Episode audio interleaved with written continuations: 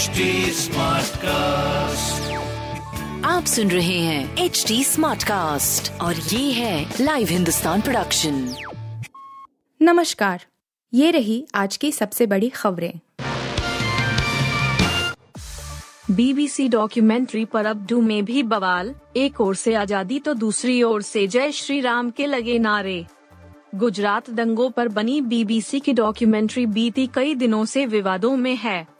यह विवाद अब देश के कई विश्वविद्यालयों में भी घर कर रहा है। दिल्ली विश्वविद्यालय के छात्रों ने BBC documentary India, the Modi question के प्रदर्शन का आयोजन किया। कैंपस में बिजली काटे जाने के बाद छात्रों ने अपने स्मार्टफ़ोन में ये डॉक्यूमेंट्री देखते हुए आज़ादी का नारा लगाया। वहीं डॉक्यूमेंट्री देख रहे छात्रों के खिलाफ दूसरे छात्रों ने जय श्री राम के नारे भी लगाए। इंडिया टुडे की एक रिपोर्ट के मुताबिक दिल्ली विश्वविद्यालय के अंबेडकर कॉलेज में आज बीबीसी के विवादित डॉक्यूमेंट्री के प्रदर्शन का आयोजन किया गया। इसके बाद कैंपस में बिजली काट दी गई। वामपंथी छात्र संगठन के छात्र इसके बाद स्मार्टफ़ोन में डॉक्यूमेंट्री देखने लगे। सभी छात्रों के स्मार्टफ़ोन तक ये डॉक्यूमेंट्री पहुँचाने के लिए छात्रों द्वारा क्यूआर कोड दिए गए। बीबीसी के विवादित डॉक्यूमेंट्री के स्क्रीनिंग से पहले अंबेडकर कॉलेज प्रशासन ने निर्मल गेट पर ताला लगा दिया था। गेट पर कॉलेज के सुरक्षा कर्मी तैनात हैं। कॉलेज कैंपस में किसी भी छात्र को बिना आईडी कार्ड दिखाए अंदर नहीं जाने दिया जा रहा है। मिली जानकारी के मुताबिक कॉलेज गेट पर दिल्ली पुलिस के जवान भी तैनात किए गए हैं।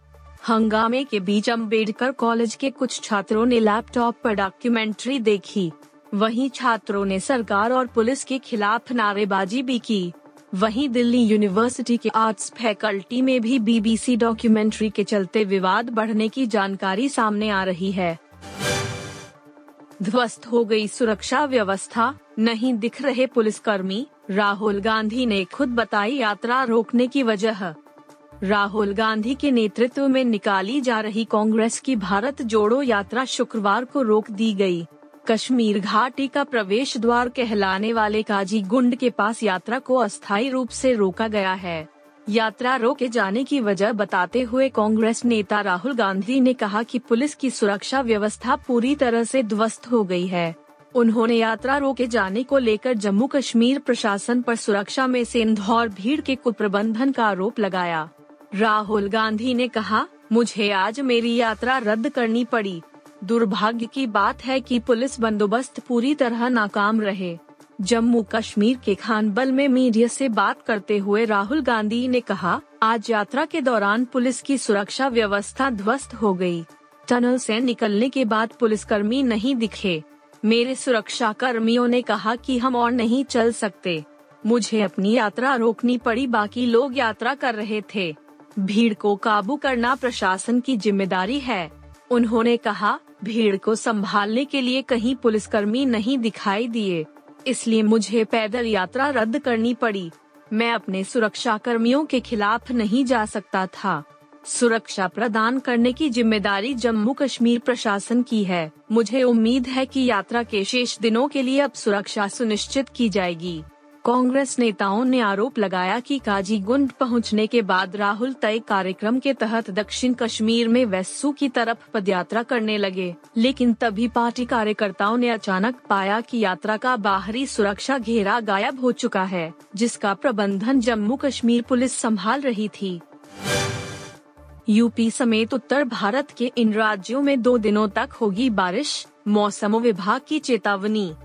यूपी समेत उत्तर भारत के कुछ राज्यों में एक बार फिर से बारिश होने वाली है। मौसम विभाग ने दो दिनों तक बारिश की चेतावनी जारी की है। इसके अलावा, पश्चिमी हिमालयी क्षेत्रों में बारिश और बर्फबारी का डबल अटैक पड़ सकता है। उल्लेखनीय है कि पंजाब, हरियाणा, राजस्थान के कई शहरों में अब भी कड़ाके की ठंड पड़ रही है। हालाँकि, राष्ट्रीय राजधानी दिल्ली, यूपी बिहार जैसे राज्यों में भीषण ठंड से राहत है। मौसम विभाग की चेतावनी के अनुसार, पश्चिमी हिमालयी क्षेत्र में 29 और 30 जनवरी को हल्की से तेज बारिश हो सकती है। इसके अलावा, बर्फबारी के भी आसार हैं।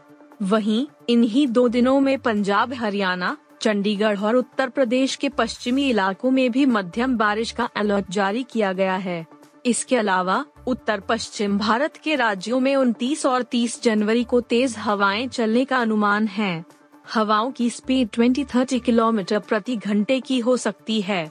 पंजाब और हरियाणा में शुक्रवार को सर्द मौसम बना रहा तथा बठिंडा इस क्षेत्र का सबसे ठंडा स्थान रहा। मौसम विज्ञान विभाग की रिपोर्ट के मुताबिक पंजाब के बठिंडा में न्यूनतम तापमान शून्य दशमलव छह डिग्री सेल्सियस रहा, जो सामान्य से पाँच डिग्री कम है। अमृतसर लुधियाना, पटियाला, पठानकोट, बंडाबरा और गुरदासपुर में न्यूनतम तापमान क्रमश तीन दशमलव तीन डिग्री, छह दशमलव आठ डिग्री, पाँच दशमलव सात डिग्री, छह डिग्री, एक दशमलव चार डिग्री और पाँच डिग्री सेल्सियस रहा। अमृतसर में न्यूनतम तापमान सामान्य से एक डिग्री कम रहा। पंजाब और हरियाणा की संयुक्त राजधानी एवं केंद्र शासित प्रदेश चंडीगढ़ में न्यूनतम तापमान छह दशमलव नौ डिग्री सेल्सियस रहा। न्यूजीलैंड के खिलाफ टी ट्वेंटी सीरीज़ में रोहित शर्मा और विराट कोहली के बिना कैसा होगा टीम इंडिया का बैटिंग ऑर्डर? आकाश चोपड़ा ने किया एक्सप्लेन। भारत को आज से न्यूजीलैंड के खिलाफ तीन मैचों की टी ट्वेंटी इंटरनेशनल सीरीज़ का आगाज़ करना है। ICC T twenty World Cup 2022 के बाद से टीम इंडिया इस फॉर्मेट में रोहित शर्मा और विराट कोहली के बिना ही खेल रही है। हार्दिक पांड्या की अगुवाई वाली भारतीय टी ट्वेंटी स्क्वाड में इस बार पृथ्वी शॉ को भी जगह मिली है। टीम इंडिया के पूर्व क्रिकेटर आकाश चोपड़ा ने बताया है कि रोहित शर्मा और विराट कोहली के बिना खेल रही भारतीय टीम का इस टी ट्वेंटी सीरीज़ में बैटिंग ऑर्डर कैसा होगा। आकाश चोपड़ा ने जियो सिनेमा के आकाशवाणी शो पर कहा, अगर आप वनडे में शुभमन गिल के स्टैट्स पर ध्यान देंगे तो इस पर कोई सवाल ही नहीं उठता कि वह टी ट्वेंटी सीरीज़ में भी पारी का आगाज़ करेंगे। शुभमन गिल ने भले ही टी ट्वेंटी फॉर्मेट में कुछ खास नहीं किया है, लेकिन फिर ईशान किशन ने भी टी ट्वेंटी फॉर्मेट में बढ़िया खेल नहीं दिखाया है। मुझे लगता है कि गिल और ईशान पारी का आगाज़ करेंगे। आकाश चोपड़ा ने आगे कहा मुझे नहीं लगता है कि पृथ्वी शॉ खेलेंगे। नंबर तीन पर राहुल त्रिपाठी उतर सकते हैं। हमने राजकोट में उनकी बैटिंग देखी थी। फिर चौथे नंबर पर सूर्य कुमार यादव। उन्होंने भले वनडे में रन नहीं बनाए, लेकिन मुझे लगता है कि टी ट्वेंटी में उनका जादू बरकरार रहने वाला है। सूर्या के बाद बैटिंग ऑर्डर में दीपक हुड्डा नज़र आ सकते हैं। बैटिंग ऑर्डर में हार्दिक पांड्या और दीपक हुडा के बीच फ्लेक्सिबिलिटी देखने को मिल सकती है। पठान से क्लैश गांधी गोड से एक युद्ध को पड़ा भारी, पहले ही दिन ढेर हुई फ़िल्म। बॉलीवुड निर्देशक राजकुमार संतोषी की फ़िल्म गांधी गोड से एक युद्ध के बॉक्स ऑफ़िस आंकड़े सामने आ गए हैं। एक तरफ़, शाहरुख खान की फ़िल्म पठान ने दो दिन में 125 करोड़ रुपए से ज़्यादा का कलेक्शन कर लिया है। वहीं दूसरी तरफ़, गांधी गोट से एक युद्ध पहले दिन एक करोड़ रुपए तक की कमाई नहीं कर पाई है।